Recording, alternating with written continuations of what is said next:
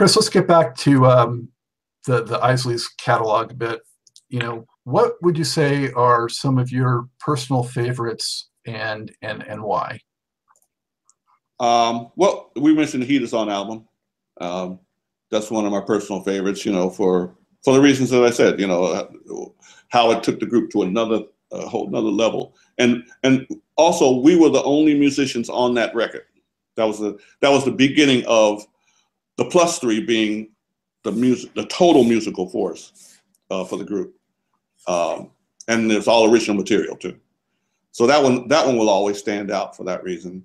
Um, Caravan of Love is has to be uh, one of the biggest stands out too because of what it, it was for the younger members of the band me, you know, in particular, you know, I sang it and wrote it and all of that stuff and played every, almost everything on there but guitar. And it was like a first, you know, for the younger members, you know, number one record. So I think, I think for many different reasons, those two albums will always kind of stand out with, with the career with the groups, you know. You know, um, I always found it curious, and so did other uh, friend fans of mine. You know that so many of the songs back then, you would always say there were parts one and two. Um, yeah. What was the thinking behind that? And you know, we would try to figure out where did part two begin and part one end. Yeah. Well, you, generally, if uh, a song was went over a certain uh, time, you know, a certain length. Um, you remember when they made 45s? Mm-hmm. Um, you couldn't get too much on one side. So if it was a long song, you'd have to finish it on side B. so if it was like, I think it was over like four, four minutes and 30 seconds or something like that. If it was more than that, it would be a part two, you know? So that's why they would label part one and part two because of length, you know, uh, because we usually had a long end section to like live it up. The, the end section after the verses was longer than the, than the verses. You know, that lady was like that. You know, we had who's that lady at first, and then it went into the instrumental thing. You know, so it was it was because of the length of the songs that we had part one and two. Was there a sense that uh, toward the um, you know early '80s that you know you were kind of running out of steam a little bit? Um, could you just talk about what was kind of going on at that time, and you know what, if any, sort of creative differences there might have been happening um, that caused, you know, Isley Jasper Isley to spin off and and you know uh, Ronald to to do his thing, and, and, what happened at that time? Well, in 1980, uh, the Go All the Way album uh, that was supposed to be the first Isley Jasper Isley album, actually. Um, you know, the group was having problems then. Um, but then we decided to stay together, so it became an Isley Brother album. But there were things happening um, within the group. Financially, was financial problems were the biggest ones. Hmm. But then there were creative differences too.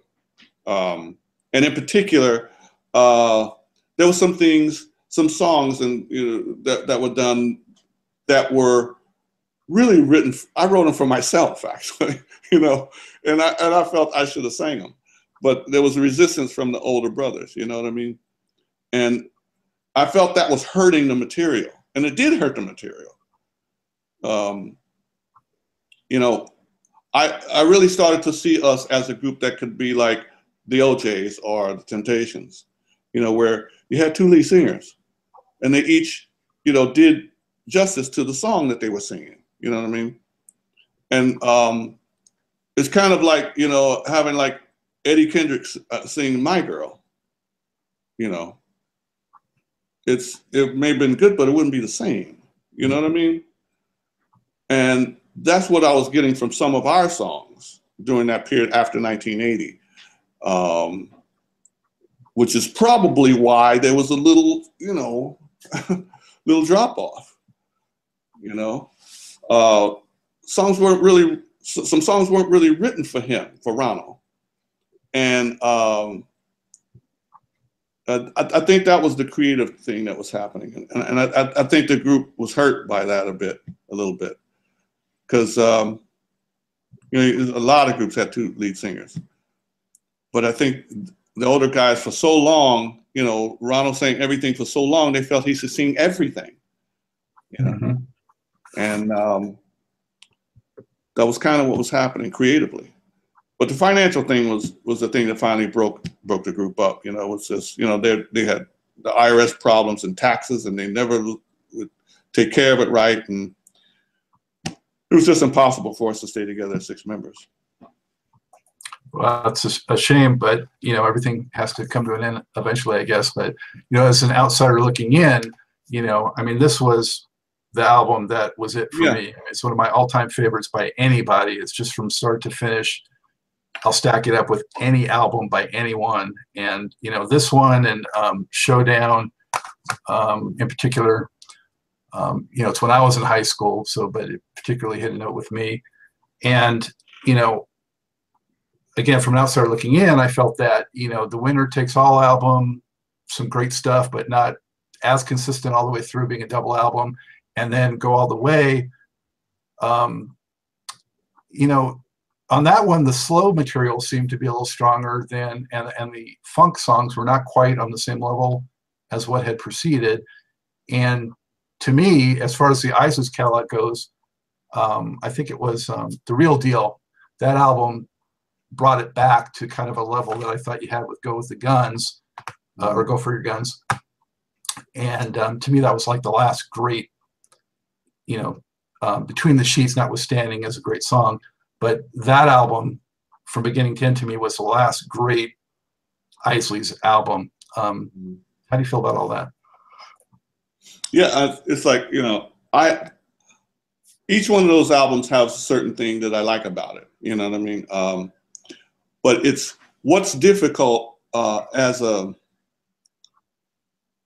uh, as, as a songwriter with other people in the group, you know, who are not songwriters.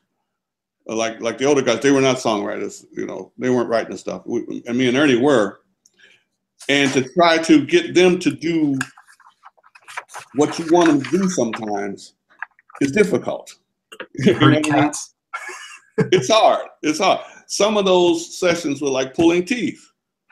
You know, sing it this way. Do no, do this, do that. You know, no, no, do this phrase, do that phrase. You know what I mean? And it was like, it sounds easy once it's finished. You know, but but it wasn't easy. You know, and um, that's why I, that's why I like the freedom of being able to do my own music because I can do it like it's supposed to be. You know what I mean? I can, I know, like some of those phrases. Uh, I was talking to my wife in the car the other day, and uh, uh, between the sheets came on, and I said, "Wow, that's that's another phrase I had. That was that was pretty hard for for getting around to do." Hmm. Ooh, baby, feel your love surrounding me. Whoa, whoa, whoa, whoa, whoa. You know those phrases. Those were my phrases. I sang them first, and I was telling him, "Hey, do this, do that." You know what I mean? But it was hard. But it sounds it sounds you know like it was easy though, right? But see, the the point I'm making is, I wrote a lot of stuff, and a lot of those phrases are my phrases and stuff, and people don't realize it until they hear my current stuff, and they say, "Hey, man, you know, you and Ronald sound similar a lot of times." But I said, "Hey, we like the same guy, Sam Cooke." That's why it was easy for me to write with Ronald because I was a big Sam, fan, a Sam Cooke fan from a, a kid this high. I used to sing Sam Cooke music all the time. So it's like when I started to write, I said, "Hey, he like he likes that kind of thing too." So hey, I can write the I can craft a melody like this. You know what I mean? And um, it it worked perfectly. But um, the the point I'm making is a lot of those songs in that era, in that era, like "Love Merry Go Round" and uh, "It's All Right with Me," and so I was supposed to sing that whole song. You know, it had a different feel to it. I have a little kind of rougher thing in my voice sometimes. You know, that's kind of like a, you know, a little more like soulful, like in, in, a way. You know, and Ronald's voice is higher pitched, and so some some of the songs were crafted for a more, you know, soulful kind of thing to happen. You know, I know that you always need a lover. You know, the more soul thing, not a nice little thing. You're talking about a, a love triangle, you know. How are you gonna be nice about that? You know, Yeah, right. you know, you know what I'm trying to say? And Yeah, that, yeah. and that, and that's I was really mad about that song because it sounded like a top 40 smash when I sang it. And then they just had Ronald sing the verses. I was like, for what? It's finished. You know what I mean? And that, and that's what I'm saying. That I think that's why the material suffered. Mhm. You know, if you if you can imagine the stuff that you know Eddie Levert sang for the O'Jays, if you took him off of the song, why? You know, and I didn't know of it. I think it was like I said. I think it was you know them resisting what they were seeing too in the concerts because I was seeing I was seeing in the shows that people would go crazy. I mean, actually crazy, right? And then, okay, oh, you know what? Put that on the record. Huh? It- Well, you- you know that, that's that's what I'm saying, and that's what I'm saying. It stopped being the music, yeah. and when it stops, when you stop listening to the music, what the music is telling you, then it's time to quit. See, because something else is going on. When you hear when you hear a song like that come back on the speakers, and you and you say, "Oh, we got to change something," then you then it's like it's not the music anymore. You see, it's something else, and that's when it's time to say, "Okay, let's go. It's enough." Mhm. And that's what happened with the Isley Brothers. Well, and, and Chris, hearing you know your your solo work and you know hearing you know all those identifiable elements, and you know also I got to say on uh, Ernie's only solo album, Highwire, um, you know could hear it in that too, and I was surprised when that came out because I didn't even know Ernie could sing at all. Um, He sang some. He sang some IJI stuff. You know, when ICS Rise was together. You know. Uh, okay, Yeah. I, Uh, I wish he, I wish Ernie he would. laid down. A, Ernie laid down the guy tracks too. You know, Ronald just copied. You know what he sang, and then when I would sing, I would lay down guy tracks. He would just copy the same thing. That's that's how we made the records. That's how we did them so fast. You know what I mean? Because Ronald didn't have to search for a melody or search. He didn't have to search for many ad libs. What what seemed to be ad libs were, were in the song. you know what I mean? They were they were with crafted in within the melody. You didn't have to, have to search for anything. All you had to do was just do it. That was the thing, do it. And uh, hey, I mean, you know, Caravan, you know, Caravan was like, that's why Caravan was so big. It's because, to me, it's because, okay, it was like, this is what I wanted the Isley Brothers to do. Well, in our last few minutes, Chris, uh, let's talk a little bit more about um, Isley, Isley Jasper Isley and also your solo work. Um, you know, when you guys went off on your own, that um, is closer to Sunset Boulevard, you know, I saw that. Um, I was looking forward to, you know, you guys branching off on your own because, um, you know, for me, the Isleys were just starting to favor too much of the mellow stuff, and I'm more of an up tempo, funky guy and um, and also you know the, the uh, rock side of it. So I saw that you guys came out bold. You had that you know cover with standing there with your instruments, and you were going to conquer the world. Um, but then you know the material was a lot more varied um, than I was kind of anticipating. And so, can you speak to uh, you know how that came to be and what you were thinking and looking to do at that time? Um, I think I think from uh, Ernie's standpoint, I think he wanted to try to you know do something that was kind of top forty ish, like you know that would maybe like we alluded to earlier crossover. You know, so I think that first album had those elements of uh, you know some some top forty and rock in it. You know, uh, and that came from from from Ernie's perspective. You know, basically. Um, I want. Um, there's one song I did that was kind of a top 40 song on there too. Love's like, Love's Gonna Last Forever. Uh, it's kind of a ballad, you know, but it was a ballad, you know. And um, uh, Serve You Right, that was more, you know, like me. Uh, that was that was my idea. But there was, it was a it was a variety of of different types of songs on that first album, and that's why when we did Caravan, I I I really called a meeting. I said, you know, you guys should come up to the house. I want to talk to you about, you know, this next album. I said we we've got to get back to you know our roots, our you know what people expect you know to hear when they hear music from us. You know, and it's got to be soulful. You know what I mean? and Caravan and Insatiable Woman, you know, were, were two of my ideas that I said here, you know, we should we should do things like this. you know what I mean? And um, it wasn't even finished yet. The song wasn't really finished yet, but you know, the, the groove was there. And um, that was we I consciously wanted to get back to soul uh, when I did Caravan. And um, yeah, it, it was different from the first from the first broad, the Broadway album. It was different, and it was consciously different. I, I made a, I made that point. I said we got to get back to soul, singing soul, man.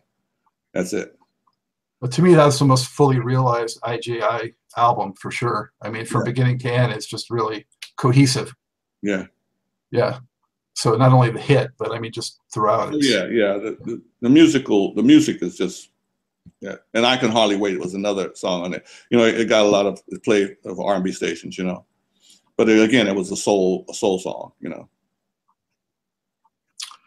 So, um, I noticed you had uh, worked with Chaka Khan a little bit uh, later in the decade, and yeah. um, how did that come to be? And and who are some other folks that you've worked with that maybe not everyone would even know about? Well, I, uh, I was in the same studio that she was recording in up in Connecticut uh, when I was doing. Uh, I had just done the Superbad album, just kind of finished it, finished it off. She was coming in, and um, I met a producer, and he we were talking, you know, and I said, "Yeah, I just finished an album and blah blah blah," you know, and he goes, uh, "Hey, what?" He said, "Do you, do you think you have a song for Chaka, You know, because she's looking for, you know."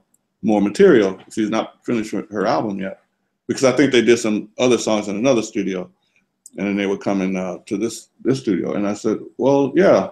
I said, "I think I have something." So then I, I went home, you know, and uh, you know, and then came back and, and kind of start laying the tracks for uh, "Make It Last," you know, and uh, that's that's kind of how that got going. And then um, when I finished the track, you know, I sang some background on there with her, you know, and uh, that was that was really great experience working with, somebody like her because she you know she could really sing, and she can play drums, which I didn't know. she, she could she could really play drums too. But anyway, that was that was a really good experience, and I've I've worked with you know artists that I had on my own label, you know like uh, Brothers by Choice, um, out front, Liz Hogue, uh, another great singer, but you know she had something on the Gold City label. Um, uh, now I'm working with my son Michael, and he's working on product. Um, he's in law school, so he's got to juggle between recording and all his work he has. But uh, he should be coming out with something soon. But uh, you know, I, most of the things I do though are my solo projects. Uh, I, have gotten comfortable, you know, working uh, solo.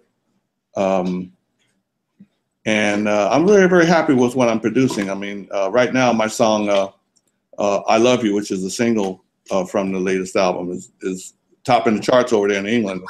It just reached number one on one of the charts. Yeah, just number one on one of the charts on the, and um, the uh, on the soul chart, it's number four. It went from 14 to number four, so it's really, really doing well there. and we're promoting it here in the states too. We're starting to get you know some stations on it.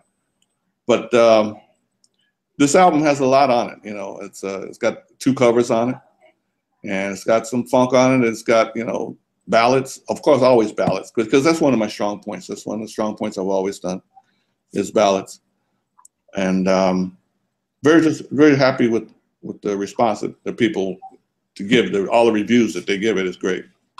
Yeah, I've been enjoying it. It's uh, kind of like um, two halves in a way. You know, the the, the beginning and first half is yeah. more mellow and ballady, and then the second half kind of gets funky and a little more varied. And uh, so, did you you know intend to sequence it that way? Yeah, I wanted to. I wanted to start off with the "How Great Thou Art" because it's such a a statement, and you know, like a. Uh, my relationship with God is a very big part of who I am. That's that's who I am. So if, if, I'm gonna be honest, I'm gonna start off with that. And and it was and it was a really really I think it was a really really good version of it. You know, uh, the energy in it and the whole thing. I mean, it was it was a, a, great spiritual experience for me doing that record. So I said, I was saying to my wife, I said, you know what? And we were trying to figure out the sequence. I said, you know what? Start off with that one, you know, because you know, why wait for that? You know, just put it on the front and then just let everything else flow. And, and, and You Are So Beautiful, I thought, I thought that arrangement went really well. Uh, and um, because she, she encouraged me to do both of those, by the way, because she said, you know, you did all those other arrangements, you know, Hello is Me and, you know, Don't Let Me Be Lonely in the Night and all that stuff. And she said, why don't you do something with these two songs? She's like, because she liked that You Are So Beautiful. And my mother and her liked that hymn, you know, uh, How Great Thou Art. So I said, I said, we'll see what I can do with them, you know, and uh, I'm really glad I did because uh, it added something else that wasn't on the previous album, you know, um, that cover element and arrangement and all that. And, you know, how, how You're So Beautiful ends, you know, with the, with the back to the R&B, you know, kind of, you know, groove at the end. And um, I just, I just like a lot of the things that happen on this, on this album musically. Well, I've been enjoying it for sure.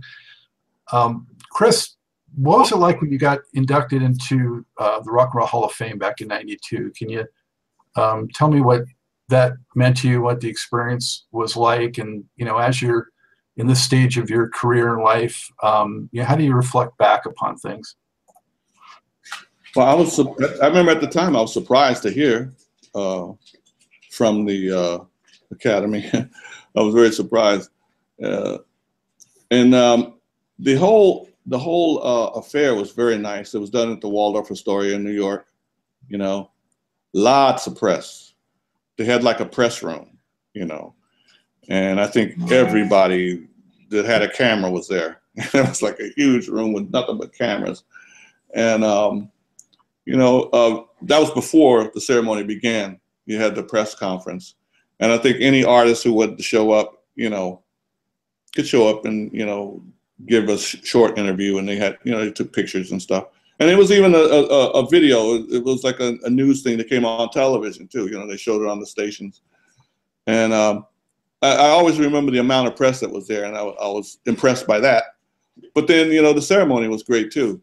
Um, Little Richard uh, brought us up and presented, you know, us on the stage, you know. And um, that was after the breakup too, you know, group breakup, you know and um, it was funny. I had I had mixed emotions, you know. Hmm. On one one hand, you know, this great honor, but then on the other hand, you know, um, still distance between you know the, the, members of the group. You know what I mean? Hmm. And um, it was kind of a mixed emotions, but um, I have that in a, a very special place in my house. you know that that trophy because it is special you know, to be in the Rock and Roll Hall of Fame. And I donated some things there. I donated one of my the Liberation that you mentioned, you know, uh, on the album cover that I was standing there with on the Broadway album. Mm-hmm. I donated that Moog Liberation to the uh, uh, Hall of Fame, and also that outfit that I was wearing. Those are both in um, uh, the Rock and Roll Hall of Fame. You sure you don't want to wear that around the house anymore? I no way I can get into that again. Oh, the boots also. Perfect. I even donated the boots. Yeah. So yeah, that's all in the Cleveland there. If you want to go by there. So uh, as we wind this down, Chris, um, you know, what can we expect from you uh, moving forward? Are you doing any live shows? And also, if you do do live shows, do you do any of the Isley tunes? Oh, I would definitely do Isley tunes. Yeah, uh, you know, go back and do some of the old stuff, and then um, do some of the new stuff, and then probably close it out with Caravan. You know, Caravan of Love and and stuff from that album. You know, I, I would go from I would do material from all you know all of the different times in my career, and um, yeah, I, I want to do that. I want to start doing some live shows. Um, but then I'm also doing a score for a movie that my, my son wrote too. So we're working on finishing that music. Um, but um, a lot been doing a lot of recording and you know like you know, some scoring here and there and then uh, but I've, in the future I I know I'm gonna have more ideas because that's that's just who I am. I'm a composer and I get ideas. So um, I'll be working on new material too. When it'll come out, I'm not sure, but uh, I'm, I'm working on new material. Well, I think I speak for a lot of fans when I say keep on doing it, man. Don't stop. Yeah, it's can't stop the flow. so, is there anything else you'd like to add? Uh, where can uh, people, uh, you know, get more Chris Jasper information, access the CD? Yep, uh, chrisjasper.com. Just that simple. All this, all the music stores are in there. You know, iTunes, CD Baby, and you know, Amazon, all that stuff, and uh, uh, everything I'm doing, you can get to Facebook, Twitter, all through chrisjasper.com. So, well, that seems easy enough. Yeah. Yeah. So, with that, it's time to uh, wrap up this episode of Truth and Rhythm. A big thanks again to my very special guest, Mr. Chris Jasper, and also sincere thank you to our viewers. Um, Chris, thank you so much. Oh, sure. My pleasure. Be sure to look out for other episodes of Truth and Rhythm. Episodes catch up on previous installments at funkinstuff.net or on YouTube. And for now, this is Scott Goldfine once again saying, keep on vibrating to the rhythm of the one.